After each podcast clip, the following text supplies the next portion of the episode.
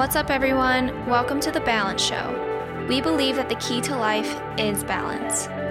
Finding the balance between discipline and freedom, ambition and contentment. The perfect balance is unique to each individual.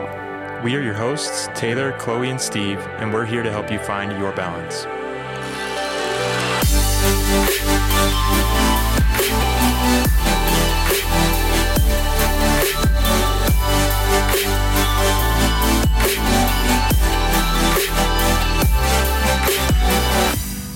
What's up, everyone? Welcome back to The Balance Show. This is your host, Chloe, and today I'm here with my boyfriend, Eri. You guys have met him before, as he is the director of marketing for Balance Athletica. But today we're covering an entirely different topic, which is our hashtag relationships series. And you guys last time heard about Taylor and Steve's relationship. If you haven't heard that one yet, definitely go back and tune in. It's a great one. Um, but our story is for sure different as we were kind of dating as adults and um, different to say the least. very Um, different. And this is actually one that we were discussing personally. Just I think we were walking around the lake and talking about millennial dating and relationships today, and Mm-hmm. kind of where that was. Yeah. And then we received a request, um, kind of in the same category. So it lined up really well, and I think we have a really interesting, to say the least, story to tell. Our story. And then also just to cover kind of, we call it millennial dating, but it's really just dating in this day and age. So 2019, um, it can be a little bit difficult to date as an adult. I think once you're out of school, once you're out of college, and you're trying to interact with people, you don't necessarily feel like they really care about you as much as you would hope. Yeah, and we have more access to everything and everybody in this day and age than we ever have before. And I think that plays such a pivotal role in where things are now. hmm So we want to dive into that tonight, and I say tonight because it is currently 9:30 p.m. on a Sunday. But you know what? We're committed. We're committed to getting this content out there. Officially, the latest podcast ever recorded in the Balance Studio. And I have a feeling we might like keep this record for a little while at least, too. Yeah, yeah. Taylor and Steve, come on. Come Bring on. it on. Bring it on, guys.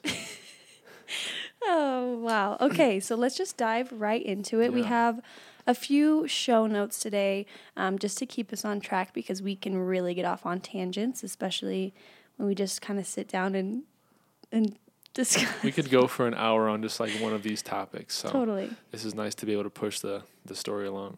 So, first off, we just want to discuss really what dating looked like for both of us before we met. So, I think that there is definitely a culture of dating that seems very prevalent right now, even with anyone that I talk to that is single or kind of newly in a relationship, they understand. I think that everyone can relate on this. Most Dating is hard. Yeah, It's hard is right now. hard. Totally. And I think, like you said, it's because we are all so accessible, but we're also so obsessed with being perfect, right? Because, Yeah. like, there's this standard out there that it's like you have to be perfect, you have to play by the rules of society, you don't want to move too fast, but you also can't move too slow. There's so many moving parts. And I, th- I think even beyond being perfect, it's almost a, a game of power. Who can have the most power? Who can care the, le- who the can least. care the least? Who can Yeah. spend the most time in between replying to a text message? Who can write the least amount of words? Mhm. Who can just overall care the least, like you mentioned? Yeah, and I think that's not only in our we call this millennial dating, but it's not just our age. It's um, you know people who are older. It's people who are younger. I think people you know middle school, high school are experiencing this too, and it's really hard because it makes you really question your self worth because you can never be yourself. Yeah. And then there's a lot of rejection right now in dating. Think I- we I- all experience it. I think we're part of the first generation where ghosting is cool. Right. Like if you're like, yo, I ghosted that girl or I ghosted him after our date, Terrible. you're you're kind of like cool. Yeah. Which it, it shouldn't It be shouldn't something be that that's way. respected or praised by any means. Yeah. It's kind of this idea of like I'm a savage, Yeah. right? Like I don't care. I hate that word I hate so it much. So much. I Uh, remember people using it, especially when I was like in college. I'm like, that is not cool. yeah, I don't really want to be a savage, honestly. Yeah. I think we should all care a little bit more. Hashtag don't be a savage, please. Please and thank you. relationships. um, So No. yeah, I think the biggest thing with you you can go ahead.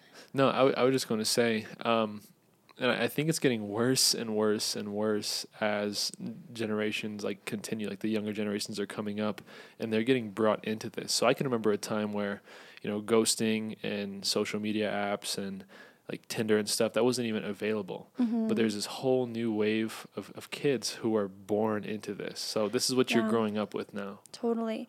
And especially like everyone has an Instagram now. Yeah. So like not only are these, you know, young boys and young girls, they're seeing these pictures of these perfect humans, naturally or not. Um, and they're comparing themselves to them, but also that's how they're interacting with their peers and their, you know, potential significant others.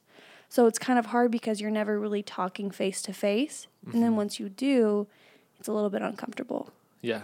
Yeah. Very uncomfortable, I've noticed. Yeah, we're not forced to be outside of our comfort zone until we finally kind of make that move. And then it, something But- that I noticed, like if I ever met someone online, is I felt like we would text and we would message and everything until I was comfortable enough to meet them. But then I feel like once you meet them, all your small talk is off the table. So then what do you talk about? Yeah, you, you're forced to have meaningful conversation. Yeah. and how do you have that it's it's hard if you're not used to that and you're s- stuck on social media and dig- digital communication because it's just filled with memes and things like yeah, that totally. yeah Like you were talking about last night, a date that you went on, and um, how the girl you sat down on your date, and for the first twenty minutes, she was just basically showing you memes and funny videos that she really liked. yeah and and i took that as like there's first off may have been one of the worst dates and experiences of my whole life it was so bad um, but that that immediately told me that that's there's nothing else for us to come come to terms or have common ground on like the only way that we can communicate is based off of like facebook's funny videos That's which crazy. for me was a very bad time And admittedly, I do sometimes show you some of my favorite videos online, and you don't always necessarily understand. But I think that's more appropriate later on. We're not saying you can't do that. It's good to relate over memes, for Yeah. sure. But but it shouldn't be your first step and your only means of communication. Yeah for sure And that's the point. Is that I think we all. I mean, I'm me too. Admittedly, are lacking a little bit of interpersonal skills because we just don't have to interact that way as much. yeah The other thing with those dating apps is just this illusion of abundance. So it makes people feel like there's always something else out there, maybe something better, something easier, um, more attractive, whatever it may be. But they think that they're missing out if they quote unquote settle for someone who they just met.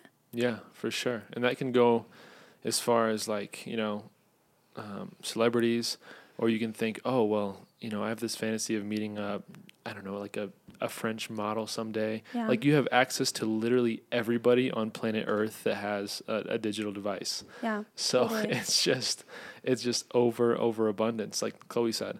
And, um, I, I read this book in my single years out of curiosity um, by Aziz Ansari, the comedian, called Modern Romance. And I, I know it's like the comedian guy wrote a book about dating, should be silly. And it was a really entertaining and funny read, but he based all of his stuff on um, collegiate research and some like big universities like Stanford, Har- Harvard, things like that. And one of the studies that he did was at a nursing home um, of people who I think grew up in the maybe 40s or 50s in New York. And the number was absurd. I think like 50% of the people that he interviewed had ended up marrying somebody that lived within a square mile of where they grew up. Whoa. 20% were within like I think 3 blocks and then I think the the remaining like 10 or 15% whatever the number was ended up marrying somebody who lived in their apartment building. What? Think about that for a moment. You just like pass them by when you're getting your mail and you're like, oh, hey. Oh, that guy's really cute. Yeah, and then you guys Oh. talk and then boom. So it makes the world a lot smaller, which we find, I think, kind of quaint. But I think we romanticize that a little bit, mm-hmm. right? Like you're like, oh, wow, you could just, you know, see what's directly in front of you. So it's almost like an ignorance is bliss kind of scenario Yeah. where you're not exposed to this huge, endless world. Yeah, you don't care what the people in Los Angeles are doing. You don't care Right. about what these models or these people or these influencers Mhm. are doing. I mean, if you have news, you read about it in the newspaper, Yeah. and then eventually, you know, you see it on a TV. But it's just now where it's so accessible and the news that you're exposed to is a lot less important. For example, I know that, you know, this one girl had avo- avocado toast for breakfast. Like, that's the news that I'm ingesting now, Yeah. Which is kind of silly. I'm sure that group of people only knew about the big things happening in the world. Yeah. And then everything else was in their own immediate social circle and, and, and life. So it's a it's a very different, you know, shift in society and the norms. And I find myself talking about those things a lot lately. I think in the past, even like six months of my life, I'm really um, just exploring like social norms and um, social standards and things like that. And I've said it before, but I feel like they are all just BS. I don't think that there's any right way to live life, but societal norms make you think that there is. And if you're not living that way, then you're doing it wrong. Yeah. And it just the same thing goes for dating. And that's just complete nonsense. It is. Yeah. There's no blueprint to anything. No, nothing at all. Um, on that note, I think that maybe we should because I think our, our story tells um, a little a little bit of a, a story on how this can affect people and relationships. And I think we've set a good baseline for where dating is kind of is today. We might be a little bit biased or skewed, but for the most part, Yeah. more or less. Mm-hmm. Just from what I've gathered and then what I've heard from my friends and the people that I know that are dating, those are the the common consensus. Yeah. And this is based on personal experience, our view of the world. If you guys love, you know, dating on social media, things like that, awesome. But this Yeah. is just kind of what we've experienced. Totally. We are not experts. Yeah. On anything Sure. really. We're just kind of like So jacks of all trades. We're great. We're good at a lot of things, but we're not experts yeah. on one Yeah, particular so- thing. Um, but I think that we should start with our story. Let's do it. People you- ask us all the time.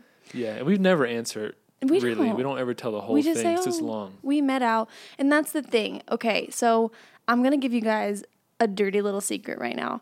Eri and I actually first connected on a dating app. We did. So I saw him.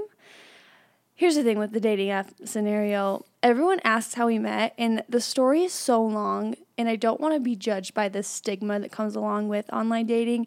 So I just say we met out in Indianapolis, which is true. Yeah.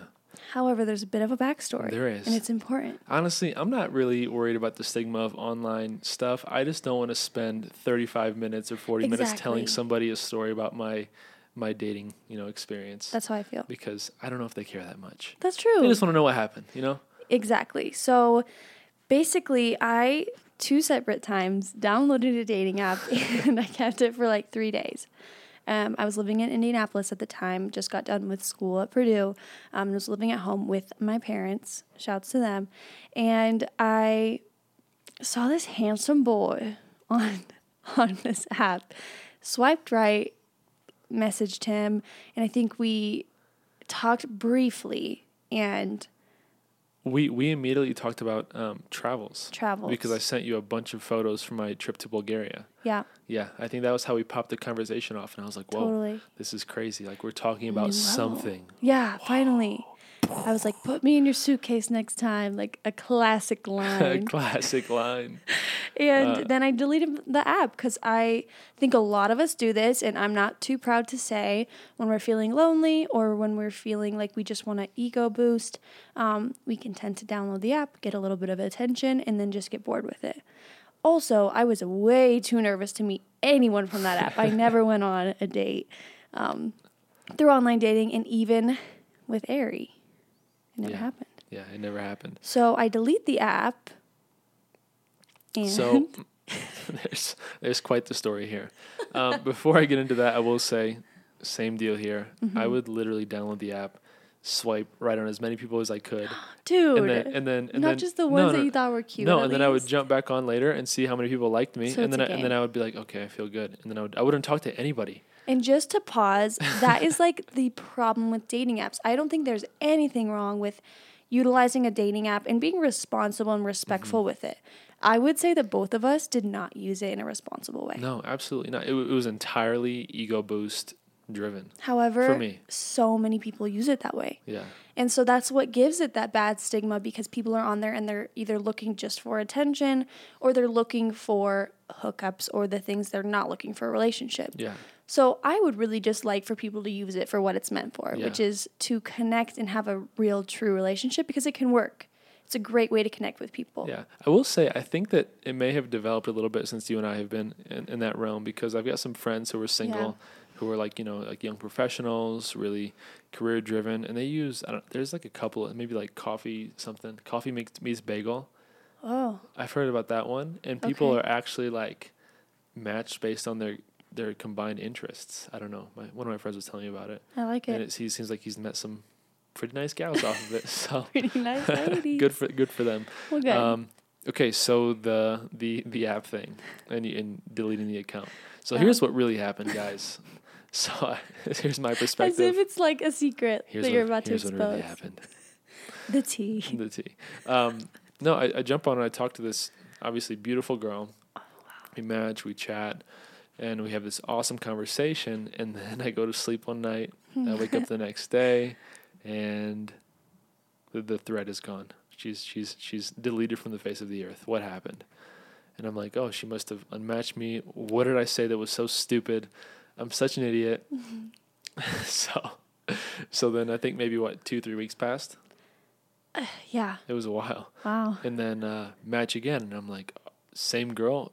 This is Seems weird. fake. Seems fake. She's a bot. she- she's a bot, and um, and, and she says, "Hey, like, nice to see you again." And I'm like, uh, in my head, I'm like, I don't remember you. So I was like, I was like, oh, have we met before? I remember that you said that actually. That really hurt. Oh, that was pure ego. I'm sorry. Wow. And um, and then eventually, kind of like we warm up, we chat. Oh yeah, we talked about Bulgaria, yada yada yada, and um, I go to sleep that night. Next morning, same thing. Oh. It, it felt like Groundhog Day. Honestly, I was like, dude, seriously again. And um, thanks to my my good friend Daniel Friga, one of my closest friends, Great guy. uh, a a dating app savant, expert some some may say. Um, he was just like, dude, what, have you have you ever checked your deleted messages? Scroll to the very bottom and just like, just look at it, just in case she deleted her profile. And I'm like, what? You can do that? So I scroll down, and it says deleted user, and I click on it, and it's mine and Chloe's message thread, and the last one from her says, "Hey, I'm gonna delete this app tonight, but go ahead and text me. Here's my number." And I was like, Daniel, you're a genius. You're brilliant. Uh, yeah, he lived in Michigan at the time. I Wanted to give him a hug though. and then um, I guess you can pick the story up from there. Yeah. So we start texting and we're snapping, we're texting, snapping. I feel like we we communicated a lot. And there was a few times where you had asked me to meet up or hang out. But again, guys, I had never ever ever ever met someone online and then met them in person. I was so scared of that. Not just because I'm like, what if this is a psycho killer? Mm-hmm. But overall, I think that I was just nervous that I would somehow be disappointing. Like, Yeah. what if I'm not, what if I don't look like he thinks I look like? Or more importantly, what if I'm not the person that he thinks I am or wants me to be? I think that was so intimidating for me to meet up with you in person. So that's that's your mentality this entire time. And I know we had a few back and forths, and I think maybe a couple canceled dates. Um, Yeah. Not not on on on my account. Okay, I I'll did say. cancel. I did cancel. I was so nervous. So I, I I think I understand that now, but at the time, like, oh, this girl's so beautiful. Like, she probably has a bunch of guys blowing her up, and she just like blowing me off. Like, okay, this is this is so annoying. Whatever. She thinks she's too cool. She cool. thinks she's too cool. Like, yeah, she's gonna ghost me. Okay, fine. Sure. She's not that great. She's not that great. She, she's actually incredible. But um, no, that that was kind of our, our mentality. So you guys can obviously see what what just like digital communication can do. We're Total in entirely disconnect. Mm-hmm. different pages at this point. point, and I think it's it's obviously done. She's nervous to even meet me. And here's the thing I just have to say before I forget. That is so crazy because we just talked about how our potential for communication is higher than ever, but our execution of that, our true communication, I think is lower than ever. We're not communicating where we're at, our true feelings, what we're thinking, what we're feeling. It's like there's so much potential that none of us speak our mind anymore. Yeah. Like if I had literally just told you like, "Hey, I'm just kind of nervous." I think everything would have been different, Yeah. right? And speaking of people not like wanting to s- speak their mind all the time, it's almost like society almost views it as weird when you do. Right. Should I? th- Like should- I'm crazy Yeah. or I'm too much. I mean, I, I want to kind of mention like Boomer's birthday real quick. Yes, that is like the coolest thing that So- I've ever heard in my life. Probably. So Boomer's our podcast editor too. He's gonna hear this, but no, seriously. Like speaking of tr- like everybody holding back communication and holding back true feelings. Mm-hmm. I was at Boomer's uh, birthday celebration, and we're all having a nice dinner and chatting it up, and and then Boomer goes. He has this notebook in his hand, and he stands up like he's gonna have this speech, and everybody's like, "What is this guy doing?" And he goes, "Hey guys, real quick." Um, I just want you to know that the most important thing for me on my birthday was to have everybody here together, um, just my, my favorite people, my my loved ones, and um, just just my, my my team. And it means the world to me. And this is all I wanted for my birthday. And I really just want to go from person to person and tell you what I appreciate about you and how I feel about you. And there, and guys, there's there's literally 20 people at this party. So everybody's like, "What?" Even myself, I was like, "Wait, I don't, I don't really understand." Like he's gonna tell people how he feels about them, yeah. and he goes from person to person, and talks about and, and encourages them in a sense, and talks about you know how he feels about them, like what his favorite qualities are, like how um, these people have helped him in his life, and how they've encouraged him. And like what he sees And when what- he looks at them. Yeah, what Yeah. he sees and what he looks at them, what he appreciates, and it was just like, man, I I- just saw a true connection with every single person in that room, and that's something that I haven't seen in a long time. Yeah, he's leaving nothing unsaid. Yeah, It's incredible. yeah, I'm like emotional about it. I was emotional when you told me about it. I was emotional because I unfortunately had to miss it, um, and I was so sad. But he, Eri took a video of him saying his part, and I was emotional when I watched that. And just like hearing about it, it's just so unique and like incredible. I mean, ima- imagine, guys, there's a room full of people, and you have one of your friends stops the entire party and looks you in the eyes and says, Hey, I appreciate you because you're an incredible friend, because we can have deep conversations, because you inspire me, because you're so special. Think about that for one moment. I mean, time just stops. We never say those things. Yeah. We just think that they're a given or that they're obvious. But to go out of your way to communicate that is like so incredible, so rare. Yeah. No one does that. Yeah. And, and, and if you think that the people around you just know that, they might deep down, but it never hurts to tell them again. Well, they would th- they could think that, but they don't know. Yeah, you don't know if that if you don't put it into that. yeah, if you don't put it into words, no one really knows what you think of them. Yeah. They I mean um, they might think you like them because you guys hang out, but Mhm. like that is just so inspiring. Yeah, Amazing. it is. So So, communication is at an all-time low. tell somebody you love them after you listen to this. Honestly, like tell people how you feel about them. I th- I think I have a few um a few conversations I'm due for, but Yeah. um yeah. Sure. Where were we in our story? In our story. um okay, I just got Chloe's number. Okay, yeah. Okay, yeah. You just got my number. We're chatting it up. No, we're past that. We're chatting it up on. Oh, you've canceled on me a few times. Canceled. And then this one night, I'm out with my friends, this big group of people. Some people I don't know, um, but just some of my gals. And you know, we're drinking. We're downtown Indy. We all, you know, just got off work, went to the bar. We're drinking. I never went out that much, so this was kind of a rare occurrence. And I'm like, you know, feeling it. I'm above 21, don't judge. And I'm feeling it. Like it's like late in the night. Like it's got to be like 1 in the 1 2 in the morning. It's it's way late. and we are at this like three level bar. It's so packed. I'm talking to my friends and we walk past one of the dance floors and I'm like, "Wait a minute. That guy looks familiar." So I walk across the entire bar and I stand in front of him and I wave at him, like with a smile on my face. And it's Eri, I think. And I wave and I wave and I, I feel like we make eye contact. I'm waving at him. And he is dancing with this girl and he grabs her and he runs out of the room. I'm gonna pause real quick. I do not think we were dancing. They were dancing. I think we were They were they were dancing and then they were leaving. To be clear. Guys, Trust me, I know it's burned in my memory. You were oh, dancing. Okay, all right, okay, go ahead, continue. That's my whole. That you, it's your. Oh, turn. You okay. take So, over. so here's here's my perspective and how my night was going. Um, so I just one of my coworkers. It was her birthday, and we all went to an ODESZA concert. It was dope. Mm-hmm. and everybody gets a little bit crazy, has maybe a little bit too much to drink, and I'm, I'm out with all my friends and my coworkers. And I think at some point in the night, I was just like, "Man, I'm not really feeling this. I'm gonna I'm gonna go out by myself." That's that's the level that I was on. I've never. I don't think I've ever reached that level. Wow. yeah, I, yeah, I don't know. It was my thing. I just like to go out by myself. It, it felt like a random, just like fun experience. Uh-huh. So I go to this bar and I'm just doing my thing, hanging out, dancing, probably by myself in a corner. Who knows? And uh, you weren't by yourself. no, no, no, no. It builds up. It builds up here. It okay, builds up here. So, and then I, I see my friend, um, and I think she may be even a little more inebriated than I am at this point. So we're hanging out, kicking it, and then, and then there's this one moment where she goes, "Dude, I don't, I don't feel very good at all."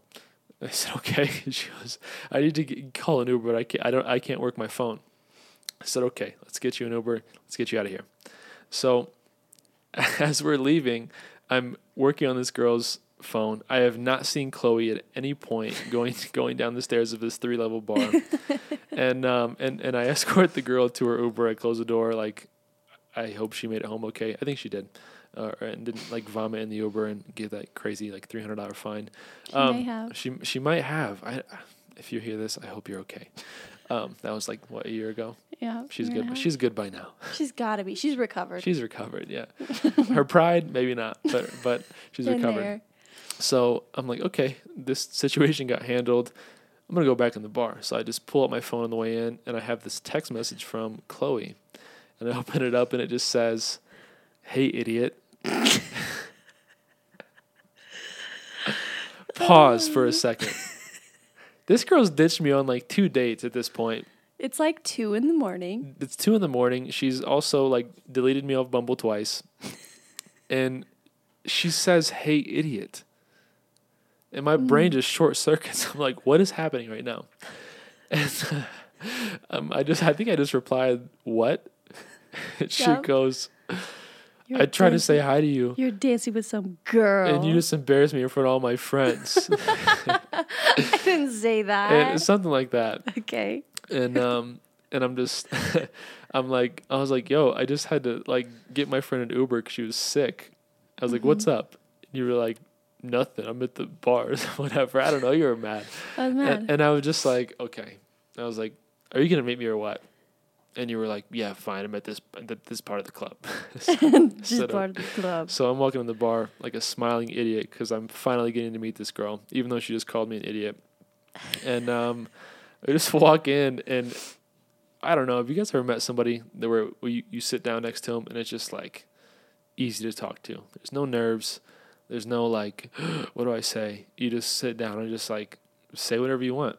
Like you say exactly how you feel. I don't even know what I said to you. I don't either. I think I maybe just said like, "Hey, how's, how's your night going?" yeah. Uh, I remember I complimented your perfume and your outfit, Mm-hmm. and then we just like talked about Frank Ocean Yeah. and uh, just a bunch of random other stuff. yeah. It just the conversation flowed. Yeah, Yeah.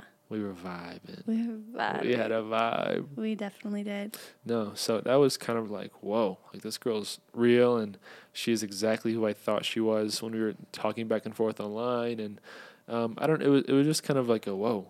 Like, you have you ever met somebody where you're just like, whoa, I really like you. And, it, and and it, and as far as like a relationship matter, it can be that way too. But have you ever just met a person in general where you're just like, wow, I really like you. Like you are cool. You vibe with someone. Yeah. I have a theory that that might be what a soulmate feels like. Oh wow, it's a powerful word. I'm not just saying between you and I, but I think there's friends, there's like a couple people in my life that I've met like that. Yeah. That you just, it doesn't matter how long of time that passes Mm-hmm. between seeing each other, it just flows. It's always easy. You just connect on a different level. Yeah.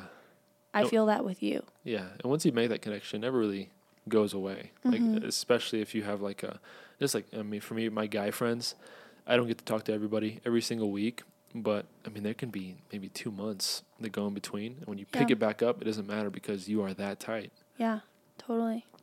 So, those friends that you don't talk to forever and just reconnect with. That's Yep. kind of how I felt with Chloe, like off the jump, just immediately. Mm-hmm.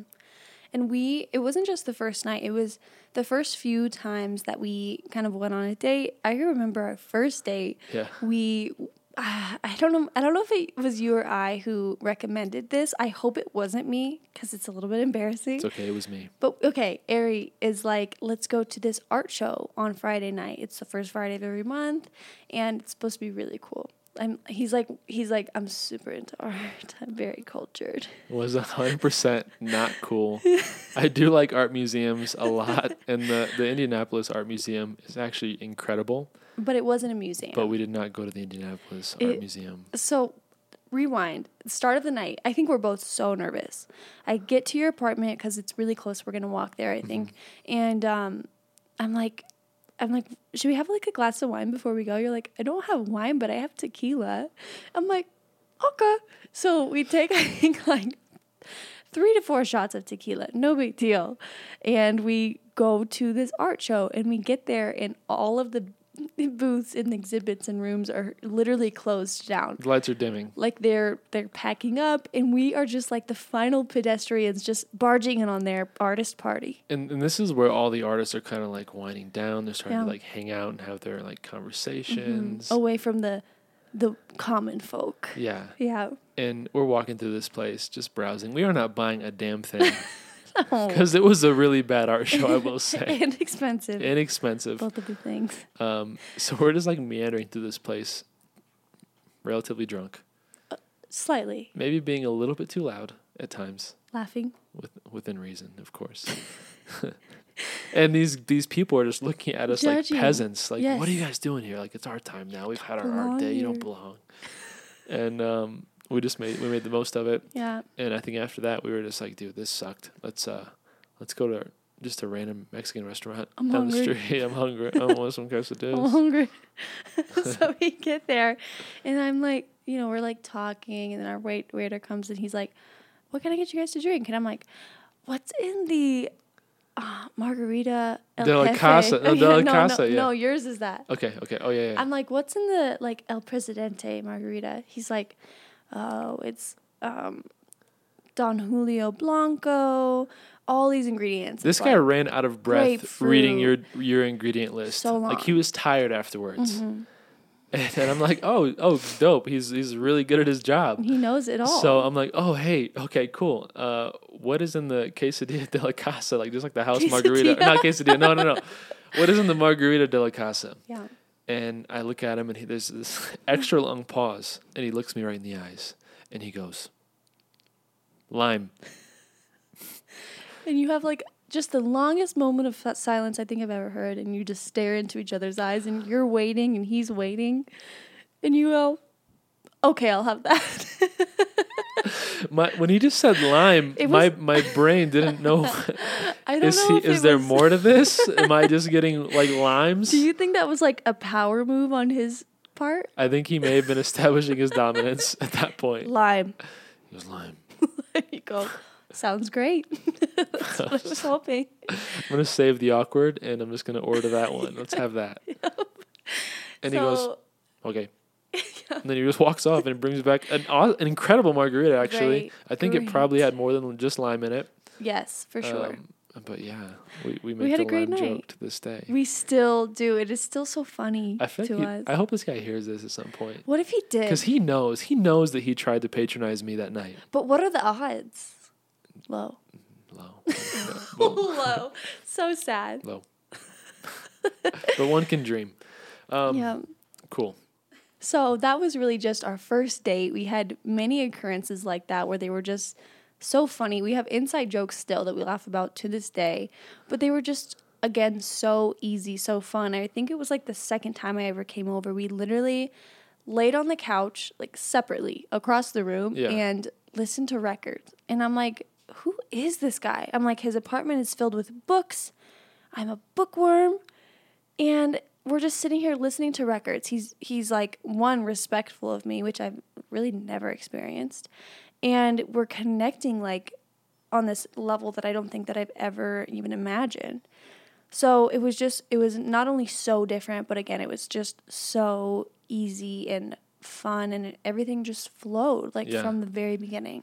I remember you coming over, and um, I was just like, yeah, I don't really have much plan. We can watch TV, we can listen to records, and you were like, whoa, let's check out some records, and I was like, what? You like records?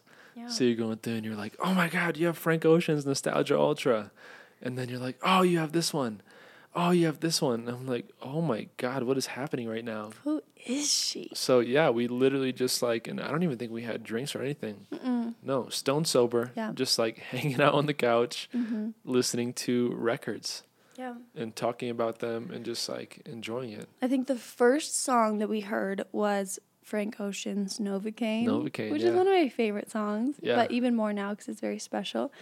But you played it for me all the way through, and I'm like, "Can you play that again?" and then we listened to it another time. I'm like, yeah, okay. And it's not like I can just click a button. I have No. to stand up and open the record player and keep going back. And I, I feel like you maybe did that like three times. I might have. I, like, it was yo. the first song we have ever listened to on your record player. Yeah, it Yeah. was. It was the very first one. Mm-hmm. It's the first track on, on one of the albums, I think. I wanted it three times. Yeah. There we go. F- Frankie, if you're listening, Shout. Frank Ocean, You made this happen. you made it happen. And then what was really fun, not fun, what was really cool um, throughout like our early season of dating too was I remember, and we just talked about this the other night, but we would send each other songs back and forth that we really liked, but we would, even more importantly, we thought that the other person would love. Yeah. And we would send it back and forth. That was like probably one of the most meaningful interactions that I had early in a dating stage because it's not just like texting, like, oh, hey, I'm thinking about you or whatever. It's more of those like actions speak louder than words scenarios where it's like, I heard this song, I think you'd love it, or I'd, I heard this song, it made me think about you. That was like one of the most romantic things, I think. It really. Yeah. I love that. I feel like when you would send me stuff, I would immediately put them on this playlist. I had like Yeah. a, almost like a, I think it was late night driving, because we like the same type of music. Mine was called Driving. really? Yeah. That's crazy. Oh my god, that's weird. And it was just like this like neo soul, um, like R and B type of stuff. hmm Yeah. We like kind of like funky jams. Yeah. Hmm Like eclectic, like weird. Sometimes alternative, you could say. Yeah. Yeah. Not Blink 182, No, but like but it's like on the other end. Yeah. Some like Yeah. Daniel Caesar and Yeah. stuff like that. Mhm. Yeah. I need to re re uh, visit that playlist. Yeah, I know. For good sure. times. Good, times. memories. Yeah. So we're kind of in the fun part of dating. You know, we're hanging out and um, just really, really enjoying each other's company. We haven't really established what this is yet. Um, we haven't put any names to it, but I think we each had our own um, maybe mental barriers built up. So Mhm. let's talk about that. Definitely. Um, not just from like previous relationships, which we'll kind of dive into later, but even just like I said, these societal norms that force you to hold back because neither party wants to seem like they're crazy or like they're too much. And so we just left so many things unsaid. Yeah. We never spoke about how we were feeling, where we were at in the relationship, and we just kind of let things roll because it was easy, but we also didn't want to cause any friction. Mm-hmm. So I didn't say how I was feeling, you didn't say how you were feeling, and neither of us had really any idea. Yeah. I, I feel like I didn't want to give up any like um, emotional ground because what if what if well it's too serious for her? What if we're just hanging out and enjoying our time? Like why complicate it? Why do Yeah. all that? And why Put risk risk it. the chance of getting rejected maybe? Yeah, totally. So I think we both just really held back, played it cool. I don't know if I would say too hard to get, but it was really playing it cool and acting like we weren't that invested. We're Yeah. just having a good time. We're Yeah. getting to know each other. But I think like six months pass Mhm. and um, we still haven't really communicated these feelings. And I mean, we're you know we're dating, we're hanging out all the time. Every time I get off work, I'm hanging out with you, and um, things are just getting really I wouldn't say serious, but we're hanging out all the time. Yeah, I mean, and but we're still doing like the romantic boyfriend girlfriend stuff. Like Right. we're cooking dinner together. Yeah. We went out for your birthday. yeah. Um, doing all that stuff, but the, but we still eh, both of us are like, yo, what's but what's really going on? I don't Yeah, know. totally. So then I kind of bring up the conversation like, hey, I know that you want to move to LA, which at the time you did, because mm-hmm. you are really into acting. You're amazing. And that's kind of like, I think any actor's dream. You want to live in LA, right? Yeah, for So sure. you're like, I remember you telling me really early on when we met, like, I really want to move to LA by the end of this year. And I was like, okay. So that kind of also set the stage for the relationship, too. Is mm-hmm. like, I'm like, I can't force this upon him. He's moving, I'm moving in a different direction. Um, but about six months into the relationship, it was around August, I'm like, hey, so this whole business thing that I've been starting on the side with my sister and brother in law, um, it's really taking off and they actually like they need me there in person. And so I know it's kind of sudden, but I'm moving to Denver and um, that's the plan. yeah. And I kind of left the ball in your court. Yeah, that was um that was kind of a tight spot because I had all these feelings about you obviously. But it's like, yo, she's she's pretty much moving like across the country Yeah. and you have this plan in your head and you want this for your life and um what are you going to do? Sometimes you can kind of find a middle ground for a situation, you know, you can kind of meet in the middle, but in my head at this point it was like, oh, you either like figure something out with the girl or you just do your own thing. Mm-hmm. And uh, my answer was camping. Yeah. camping. and people are like, "What? What do you mean camping?" So I had this this this big camping trip, and literally like all my family was going to be there. It was for my little sister Sashka's birthday, and uh, my mom was like, "Hey, are you bringing a guest or anything like that?" Like she she was obviously thinking one of my friends. She never thought about that I was. I don't know if I even told her. Maybe I I think I told her I was I was seeing you a little bit, but I I played it off like us guys do, Mm-hmm. and um. And I was just like, yeah, mom, like I think I'm gonna bring this girl camping. Are you okay with that? She goes, yeah, come on and uh, mom loves you now, obviously after you've met. But um, I didn't want to give up any ground. I didn't want to be like, "Hey, do you want to come camping and meet my entire family?" yeah. Like that's so it's, that's such a big ask in my opinion. Mm-hmm. But I was like, "Hey, you know," I kind of played it off. I was like, "Yeah, my family's doing this little camping trip. We're just gonna, you know, hang out for two days and get away from, you know, work and technology and all that, and just hang out." And you were like, "Yes, yeah, yeah." Yeah, right. Yeah. no way. You In were my s- head, maybe. You were so excited, and I was like, "Oh my god, really? You you're ex- you want to do this? Okay, yeah, yeah, cool, cool, cool." So you're like, I could "Okay." have played it a little bit cool. I was probably like, yeah, I'll see what I'm doing that weekend. The eyes tell all. The eyes lit up, guys. They lit up. yeah. um, I was but excited. and and I was like, "Oh my gosh, she wants to do this. Great." So we're like, uh, we're like buying sleeping bags and planning out camping gear. Well, and he plays it off too. He's like, okay, I'll see if my mom's cool with it. Cause like you wanted to make it seem like it was no big deal. Yeah, You're like, yeah. I'll ask my mom. yeah, it had to be subtle for me because I was Yeah. like, I don't want to give up too much, guys. I'm a man. I can't like, you know, it's, it's so silly in, in hindsight. Yeah.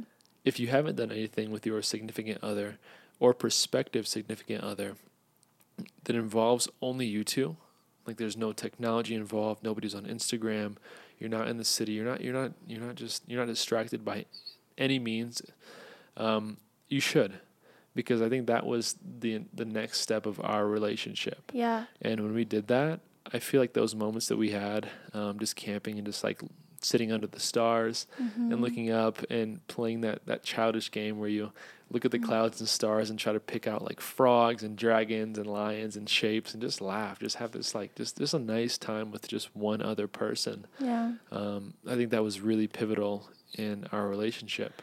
in that in itself just being away from work and be, like you said being away from the pressure was so huge. And then on the other side of that was obviously meeting your family not just your parents but your really entire family Uh, I left that part out. you did So, I mean, there's like 20 people, guys. Yeah. Like, this is like my extended cousins and aunts and uncles and people who I'm probably not even that close with. right and like i am not i mean i think nowadays i really become like a nature girl but like this was my first time camping i'm a little bit i would say a little bit high maintenance maybe but I go and I meet his entire family and like his mom and I just click and like I think both of his parents we just click and um, I feel like I really got to know them and then we played that game what's like I think it's Ghost in the Graveyard Yeah. with all the younger kids and siblings in his family And that too was just so much fun to like not just see him interact with them and like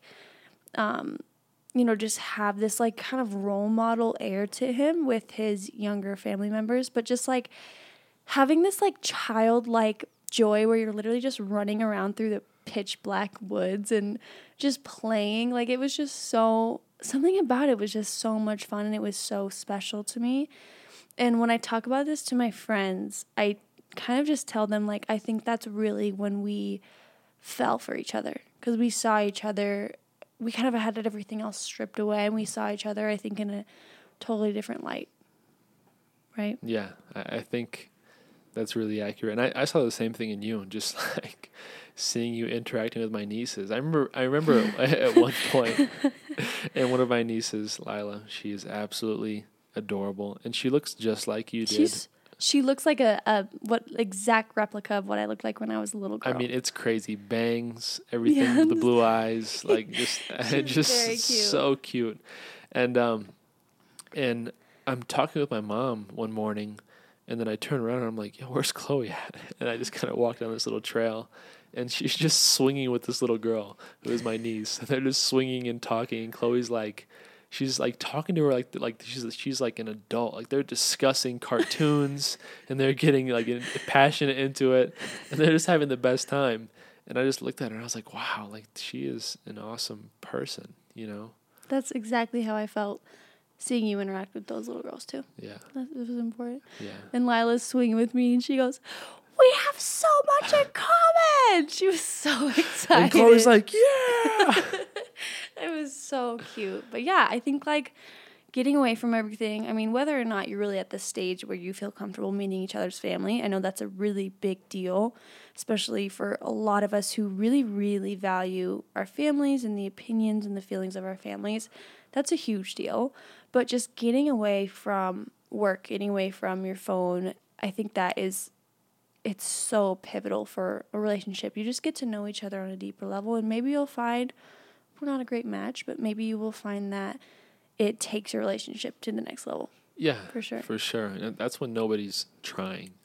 I think that's Mhm. that's that's an interesting point. Yeah. You know, when you get to a point where you're not trying and you see that person for who they are because True self. I don't care who you are. You can't look cool or try No. while playing with little kids. You just can't. No, you just let let it go and do your thing. You also can't look very, very attractive after three days of camping either. And Yeah. we went camping. I think we were gone for three days. We were driving back to Indianapolis. It was like a three hour drive. Mhm. And we were like, let's cancel all of our plans tomorrow and let's just hang out. I don't want to leave you. And I was I was getting ready to leave town. Yeah, you're a few days away. Yep, and I'm like, I don't want to do anything. I just want to hang out with you. We Yeah. hung out for three days straight after camping. Like we should have been so sick of each other. We should have wanted to get away, maybe shower. I think you showered at my apartment. You Yeah. didn't even go home. I didn't go home. I just like did not. After that moment, I just really did not want to be without you. Yeah. Yeah. Cupid's arrow struck, guys. And then I moved. So I was about to leave town and it was, you know, the night before. And Eri came over to my house. He brought me a gift and he asked me to be his girlfriend officially. And it was like such a special moment. I think I was like crying because it was just, it was so special to me. yeah. Yeah. It still is special. I still remember that moment like vividly, Mm-hmm. very vividly.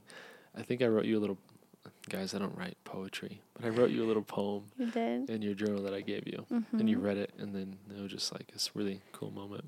it just there was just so much like meaning and substance um and i don't think that i ever really had that in previous relationships but it was like i never knew that it was real or that it existed i was like well i'm just you know i'm i'm crazy or i'm a hopeless romantic or whatever but i'm like i'm like people don't really treat each other like that like that's Mhm. not real life um but i think in our relationship i've just found that like if you find someone that's a good match, then it is kind of like that fairy tale story where it's it's just easy and there's there's pivotal moments throughout that just mean so much to you. Mhm. hmm Yeah. I I think for me, it was just like letting go of any ego or societal standards of being like like you know you're this cool guy like you can't tell girls you like them like I don't I don't know it was just in hindsight it's so silly but yeah like I think a lot of young men become that guy because Yeah. that's what's cool and then like Mhm. you want to be like the guy who like I don't know pulls all the girls and is doing his own thing it, it's Yeah. just this image is just it's just it's it's really toxic I think and if you're really focused on you know yourself and stuff that's great you know do your thing but um, I don't think that you have to do that at the cost of others. Yeah. and uh, for me I was like you know what? I really really enjoy this girl. Like she is incredible. And I think uh, Dan to the rescue again. Dan. I'm telling Dan about like how I feel and he's like dude what are you waiting for then? Like go over there and tell her. I said really? Wait what? Like Hmm. uh, he goes yeah go tell her. I said oh it's that easy? Is that what I do? Okay cool Yeah. I'm I'm gonna like yeah and um it was just a really incredible moment Yeah. of just letting in in that moment I really let all the nonsense go Yeah. and then it was like hey like let's do this because you're my person Mm-hmm. and that was special Yeah. It was. yeah And so we started dating. I moved away. I moved here to Denver, moved into my um, town home, and it did. It felt pretty empty, to be honest. Mhm. But Eri and I, you know, we hadn't spoken about, you know, moving in together, anything like that. We and we just started dating, like what three days before I left. I, officially I Yeah. guess we were pretty familiar at this point but For sure. And so I moved to Denver and we start talking on the phone. We talk on the phone for like an embarrassing amount of hours every single day. we won't say how many It was like six to eight hours. oh. Straight. Like we would call each other. He'd be at work. I'd be working from home. And it, it was just, I don't even know what you talk about for that long. But no we- you just you're it's almost like you just have somebody like walking around with you during your day I mean I'm pretty sure I was working at this point were, and still just like calling you Yep. And we just, I think we just missed each other. yeah And um, and then I kind of started dropping subtle hints. I'm like, what if you just came out here and stayed for like a couple weeks? Like, do you have any vacation time? Like, oh, haha, what if you just end up like never going back to Indiana? And started kind of dropping those hints, Uh, and we would laugh about them. and I'm like oh yeah you're so silly ha, ha, ha." yeah. And then I think two weeks in, we start, you know, not laughing after we say those things. Mhm. And I'm like, what if you just live here with me and you just work with me? He's like, well, what would that look like? Like, tell me more. yeah And so we figured it all out. He moved out here three weeks after I left, and we've been living together for like a year now. yeah I don't think it's quite as simple as, as maybe you painted it Okay, you you you tell your side once again. so for here's my side. So I, I have um you know a corporate sales job, um, doing I would say pretty well based on most people's standards, like what you're quote unquote supposed to be doing at that Right. age. And um, I'm just like, whoa! I really, really miss this girl. This like sucks. And we're talking on the phone for eight hours a day, and I'm obviously not living my life here to the the best that I can. And like you said, the joke started becoming more just like conversation based. Like, okay, so you keep saying this, what would that look like? And um, I think there was one specific moment. Um, I call it the Robert Frost moment, and, and, and just all these weird subtle hints um, started happening. If you guys haven't read Paulo Coelho's The Alchemist, it's an incredible book that I've read probably three or four times in my life so far. You and I have read it together since I moved here Mhm. but it talks about when you want something, um, or even when you don't, the universe kind of pushes certain things upon you. Um, but the only way that you can see them is if you open your eyes and look. And one of those moments was, uh, for me, I would always find solace in my work breaks in books bookstores. I would just walk around, oftentimes not even buy anything, um, but I would just like walk around there. And I have this thing where sometimes if I'm walking past like a wall of text, especially in bookstores, I just like a word will hit me, and I have to find out what it is. And in this case, it was um, I think it was frost, and I'm like frost. What the hell is frost? So I'm like I'm like okay, it's like a it's like a I don't know like an OCD thing. I'm like what is frost? I gotta find it now. And I'm just like okay. So I find this this is a poetry book by Robert Frost, and I open up this page, and it's um, what is it called the pat the road less traveled right Mm-hmm. and it essentially talks about um, you know taking the path less traveled the one that the, the, the, the unbeaten path the one that nobody else goes on but you go on because you're called to it and i call you later that day to tell you about it. Mm-hmm. and you're like, you just you're not saying anything. And i'm like yo are you still there? Is signal lost? And you go no i just i don't have words. And i said what do you mean? And you're like that that poem literally came up on my phone like the first thing this morning the first thing i don't know where you where you saw it if it was some like article or whatever. But um that was the f- very first thing you saw this morning. You didn't tell me about it. Yeah. and i was like So something's weird. going on here Yeah. yeah Things like that were happening a lot. so moving forward from here obviously i did end up in denver um, we just kind of made it happen you know she, she convinced me to stop by for a little bit Yeah. and see how things would go and see how balance would go and um, it was a crazy crazy change Mm-hmm. literally left everything just to, to gamble on this this girl who um, was like absolutely incredible and I, I didn't I didn't really know how I was gonna figure it out or what was gonna happen in Denver or what but I knew I had to come here and that we had something very special Mm-hmm. and I think that that that gave me the confidence to to um, just make it happen. Go I wasn't for it. worried. I wasn't worried about finances. I wasn't worried about what might happen. I was just like, I need to be here. Yeah. I had no doubts whatsoever. And there was like, you know, outside voices that were like, it's too fast, like you guys are moving too fast, and, you know, all of those things. And I really just met that with like, I have no doubts. hmm I'm happy with it. I'm ready for it. You know, and that's like another one of those examples. Like, there is no blueprint, there's no proper time to do anything in a relationship. It's really just life happens and things happen as you go along. And our relationship wouldn't be the same today if we hadn't taken that step and, you know, moved in together and worked together and really done everything together. Yeah. Um, I mean, there's risk with literally every decision you make. You know, mhm. there's risk. It doesn't matter if you you buy a, a Toyota versus a Ford, or if you do, if you buy Nike versus Adidas. There's always a risk. Mhm. But if it's important to you, you should just go. Just go. Go Yeah. for it. Doesn't matter. And could the reward be greater than the consequence? Yeah. In this case, totally. Total. Of course. Yeah. So I think we're like that kind of with everything now. Um, we don't, we have really no doubts, and that's so new for me in a relationship. Um, I went through, and I've talked about it before, but a really, really tough time in college, a really toxic, really bad relationship, and as with someone who broke my trust and you know, hurt me in so many ways. And so I was not used to being in a truly loving relationship.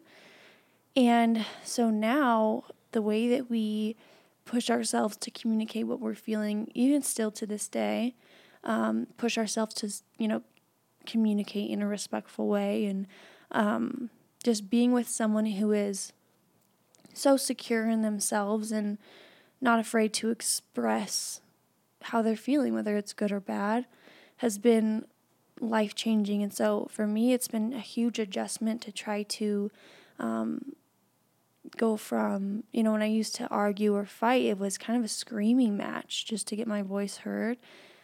And I've had to um, change the way I communicate in a lot of ways. Like, I want to. F- you know, at first, I don't, I wouldn't say anymore, but at first, like, I'm like, I want to fight and just figure this out. Like, I just would get aggressive because that's kind of what I knew in my last relationship for so Yeah. long.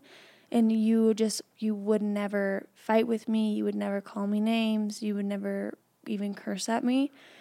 But And- I, I don't think that my so my communication also wasn't quite up to par based on past relationships because when I'm upset or angry and I'm just done, hmm I don't want to talk. Yeah, I just, just, leave.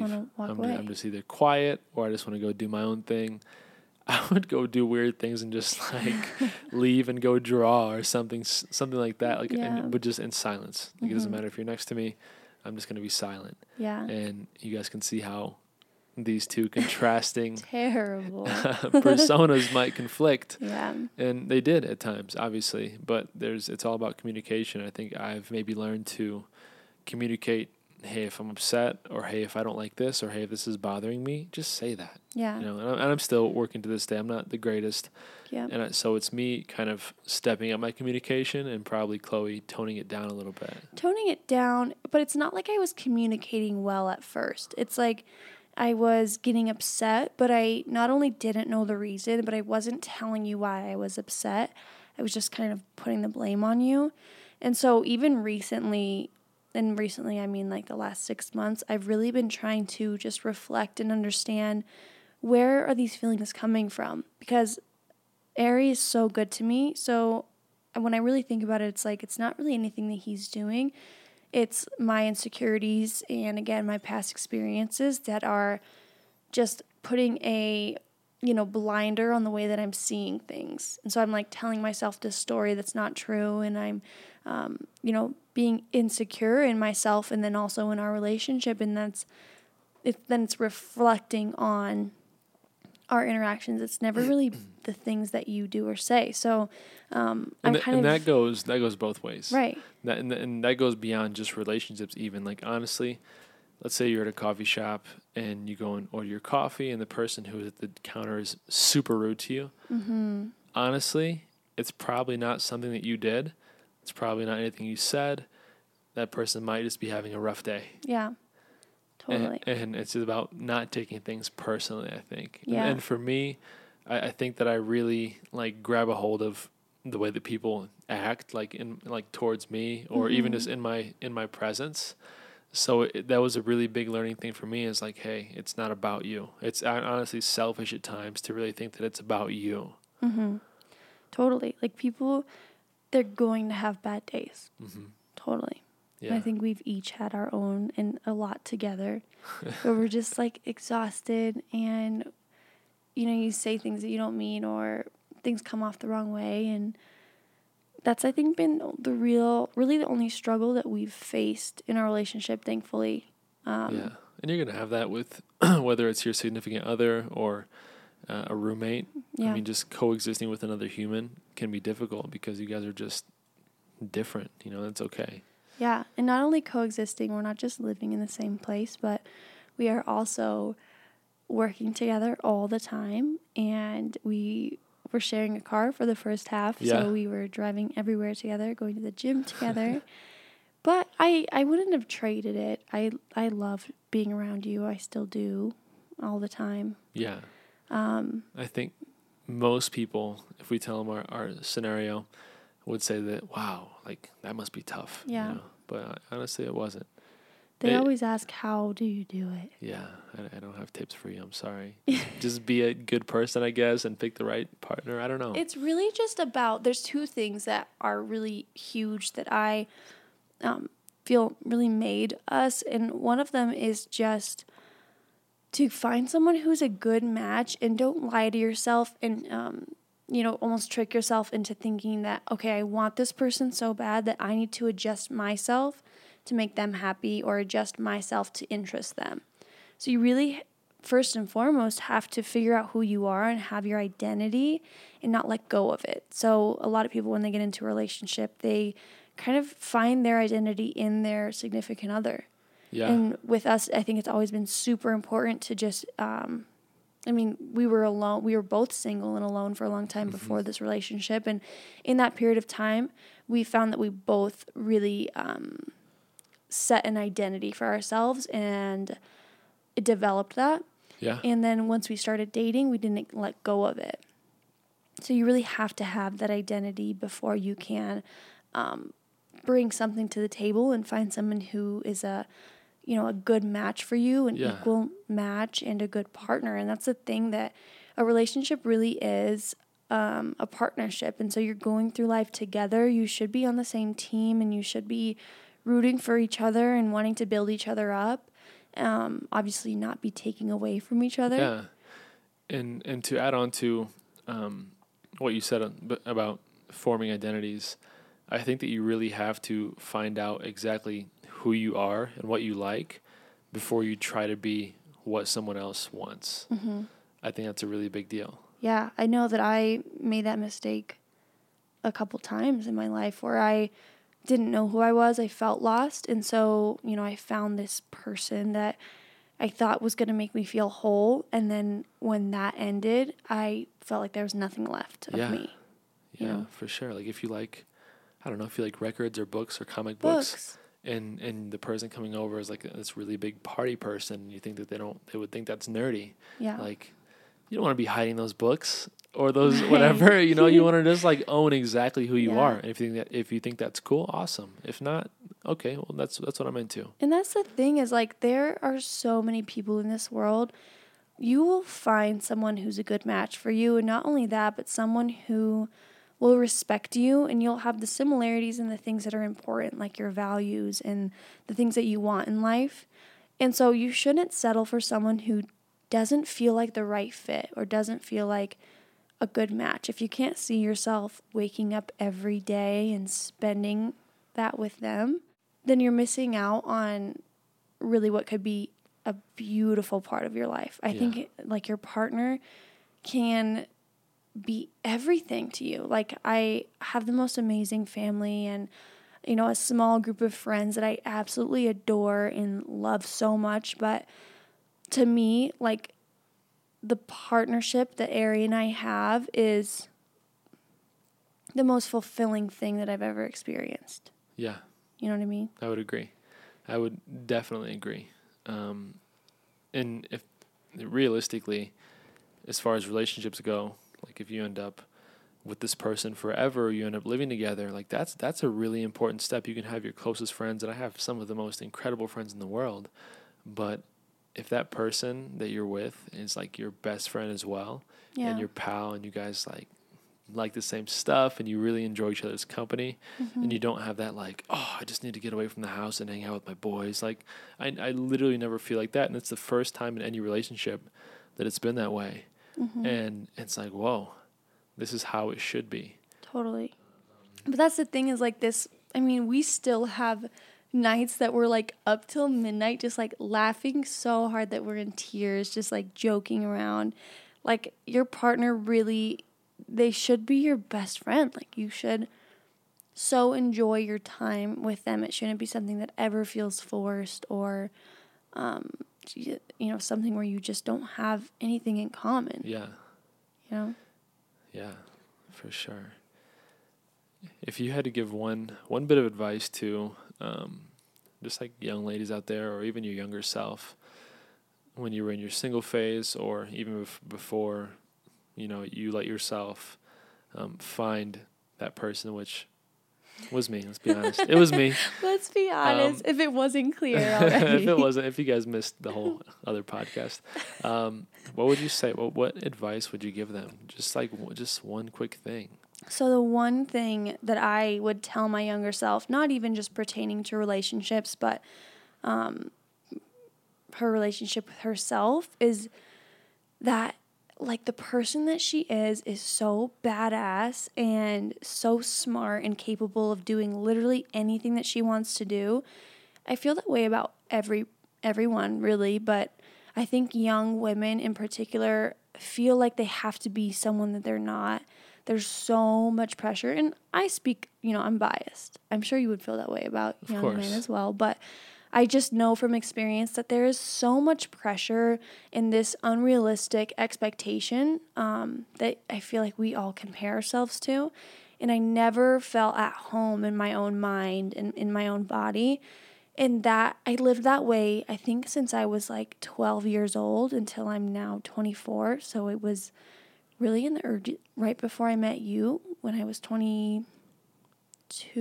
Was I 22 when we met? Yeah Yeah, when I was 22 when I met you, I, you know, that's like 12 years of just li- living in this universe where I am just, I'm like nobody. I'm like a chameleon. I'm whoever I need to be in the moment.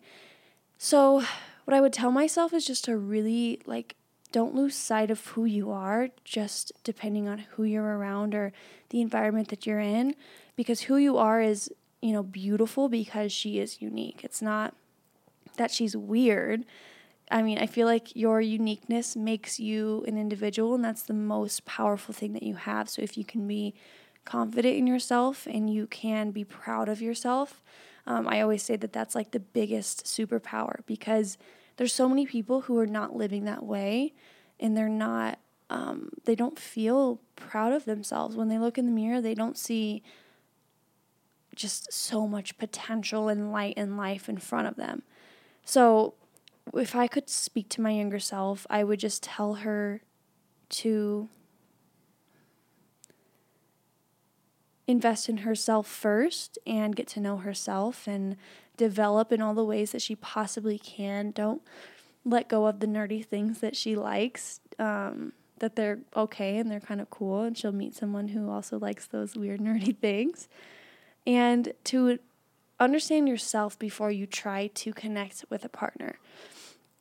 I think that's the mistake that I made in high school. It's a mistake I made in college where I found my identity in other people and I really didn't find it in myself first. So I think for me, that's the biggest piece of advice. If I could go back in time and just tell myself one thing, that's it. Just figure out your identity and be true to that person.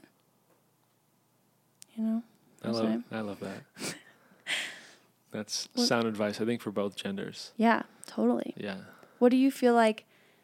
It can be pertaining to dating or mm-hmm. whatever life, but what do you think is your biggest advice from a male perspective? Oh, dating advice from a male perspective. Could be a whole nother podcast, really. It, it really could, uh, just because there's so many connotations attached to like male dating, but kind of in line with what you said. Number one, invest in yourself. I think that's mm-hmm. that's the biggest thing. Um, I think that I'm realizing that I, th- I think it's whether or not it's common interest it's attractive to meet somebody um, that's passionate about something. Yeah. You know, it's it, it doesn't. You don't have to be the guy who's trying to pull all the girls by I don't know looking a certain way or acting a certain way or being the big party guy. If you are great, be that person, mm-hmm. but you don't have to. I think I think it's way more incredible um, for both you know potential partners and potential friends to see you being your genuine self. Yeah. Doing things that really interest you, investing in things that interest you, um, and and pursuing that. I think that's the biggest thing. Yeah. That's the biggest thing I, w- I would say. That along with letting go of ego. There's nothing truly cool about just being wanted. Um, kind of like with the ego swiping on social media, or whether you're like, you know, trying to see if girls are interested in you and then just bailing afterwards after you get that bit of dopamine knowing that somebody wants you. That's not genuine. That's not a real relationship. So empty. That's so empty. Mm-hmm. And I think that's something that myself, as well as my friends, and I'm sure a lot of young males out there ha- have had to learn. Um, if you're taking time to work on yourself and focus on your passions, do that. That's incredible. Do that. Um, but if you're just chasing um, some ego fuel, let that go. Mm-hmm. That, that, that would be my most sound advice. That's so true. Talking about like the most beautiful people in this world are people who one know themselves and two are passionate about something. Like they're more than just this surface level. Like their eyes light up when they talk about this. Yeah. Like those are the two things. I think we both touched on them, but those are really the two things that make you attractive, not in a romantic or physical way, but as a person, like yeah. a magnet. Like, who are you? I want to get to know you. Yeah. Right? And yeah. that, that goes for friends, that goes for potential partners. Just if you're true to yourself and you're comfortable with that, you're confident in that, like, yeah. those are, and it, and it can't be like, we all hear, you know, the most attractive thing you can be is confident, but that's yeah. not it, really. Because you can pretend that pretty easily. You can right. have this facade of being cocky and whatever. And if you focus on that instead of the foundation of it, which is just knowing yourself, loving yourself, having a passion, mm-hmm. it's a facade and it eventually will fall away. Yeah. Right. Uh, I, I've had friends, and this was like palpable. I've had a friend who's called me and said, "Yo, man, I think I'm going to buy a Mercedes or what, what, whatever it was going to be," and I could tell, like, okay, that's sure, that's cool, whatever. But then I had a friend call me and be like, dude, I just wrote this four chord progression on this song, and it it's incredible. And and he's not even like a professional musician, but he was so passionate about that four chord progression, Mm-hmm. and I could feel it. I didn't even see his eyes; I just heard it in his voice, and Mm-hmm. just seeing that is like, man, and I like you. That is like to me the most exciting thing. It's like this it's like a spark. Yeah, Like there's nothing like it. When you hear someone speak about something that they're passionate about or even you just watch them pursue that, it is incredible. Yeah. There's magic in that. Yeah. And it's rare in this world Yeah, because everyone's trying to be the same. They're all after the same thing. So when you you pursue something outside of that, if you pursue something that's more than just money or power or whatever it is that we're all kind of after and you pursue you know your hobby. yeah, It's Get just- excited. yeah, it's incredible. yeah. If you can't do it as a full time job, still spend time on it. Totally. And that's one of those developmental things where it's like, you know, we all we stop being forced to learn when we leave high school, basically, or college for some. And if we don't push ourselves to continue growing and learning and you know whether it's reading or it's going out and experiencing things intentionally to learn then we're doing ourselves a disservice We're- One hundred percent. we're leaving portions of our brains unlocked Yeah, in a sense. yeah. This is we're we're jumping into a whole new topic. A whole new topic. I, th- I think we should maybe r- wrap up the relationship uh, podcast here Yeah. and save all the juice for the next one. Well, I hope that you guys liked hearing a little bit more about our story. We've never really gone into depth on this. I don't think we've talked to very many people about our story in general, but we certainly haven't gone to this degree of depth. So it's kind of exciting to share it with you guys. Also, a little bit nerve wracking. I mean, this this is the mo- the most detailed I've spoken about you and I yeah, ever. totally. My my mother is gonna he- hear this and learn a lot of new things. All my she all my friends are gonna hear this and learn a lot of new yeah, things. yeah, Um, and yeah, tens of thousands of people are gonna hear this, right. and now I'm sweating. Stop. I'm not really sweating, but uh, Hmm. yeah, I hope you guys enjoyed this and uh, enjoyed our story and maybe took something from it. Um, again, we're we're what 24 now, Yeah, right there with you. yeah. We were 22 when this all started, living in the exact same culture, dealing with the exact same things, and this is just kind of how we navigated it and got over ourselves. Yeah. And it's hard, but you really just need to be true to yourself and understand that there is no right way to go about it. There's no right path, there's no blueprint to anything that you do in life. You can accomplish anything. And if your relationship starts out or carries on on a weird chord like ours might have, that's okay. Like, this is honestly the most beautiful relationship that I could ever even have imagined. And it's not like anything I have seen. You know, it's not the right way to do things or, you know, any of those things. You typically don't start out by saying, hey, idiot. But here we are today. Here we are. And things are amazing. Amazing. So thank you guys so much for listening.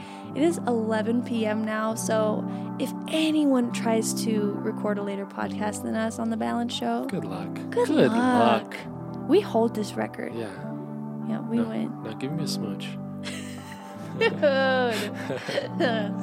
Thanks for listening, guys. Again, thank you guys so much for listening. This was so much fun to just sit here, talk with Eri. We tend to have these talks. There's two major times. It's on our little balcony when we're sitting looking up at the stars, or we're on a walk around the lake. We have these like random deep chats and they're they every single time it happens it doesn't happen often because we don't get that opportunity very often. But every single hap- time it happens it reminds me of when we first started dating we had talks like this where i'm like there's so much depth to this person and i just i get to know him more and more every every single time that we do that. It's incredible. So i love these chats. If you guys want to hear more of these just let us know. You can dm at the balance show on instagram and just give us some topics just say you know we want to hear chloe and eri talk about fill in the blank and we'd love to get back on here with you guys so Would absolutely love to. absolutely love to. It was so much fun. Um, It's yeah, it's too late now. We definitely Yeah. have to wrap it up. Yeah, thanks for listening, guys. Ciao. Bon voyage. Dobro utro. We will see you guys next time. But thank you for tuning in to this second episode of the hashtag relationships series. Good night. Good night.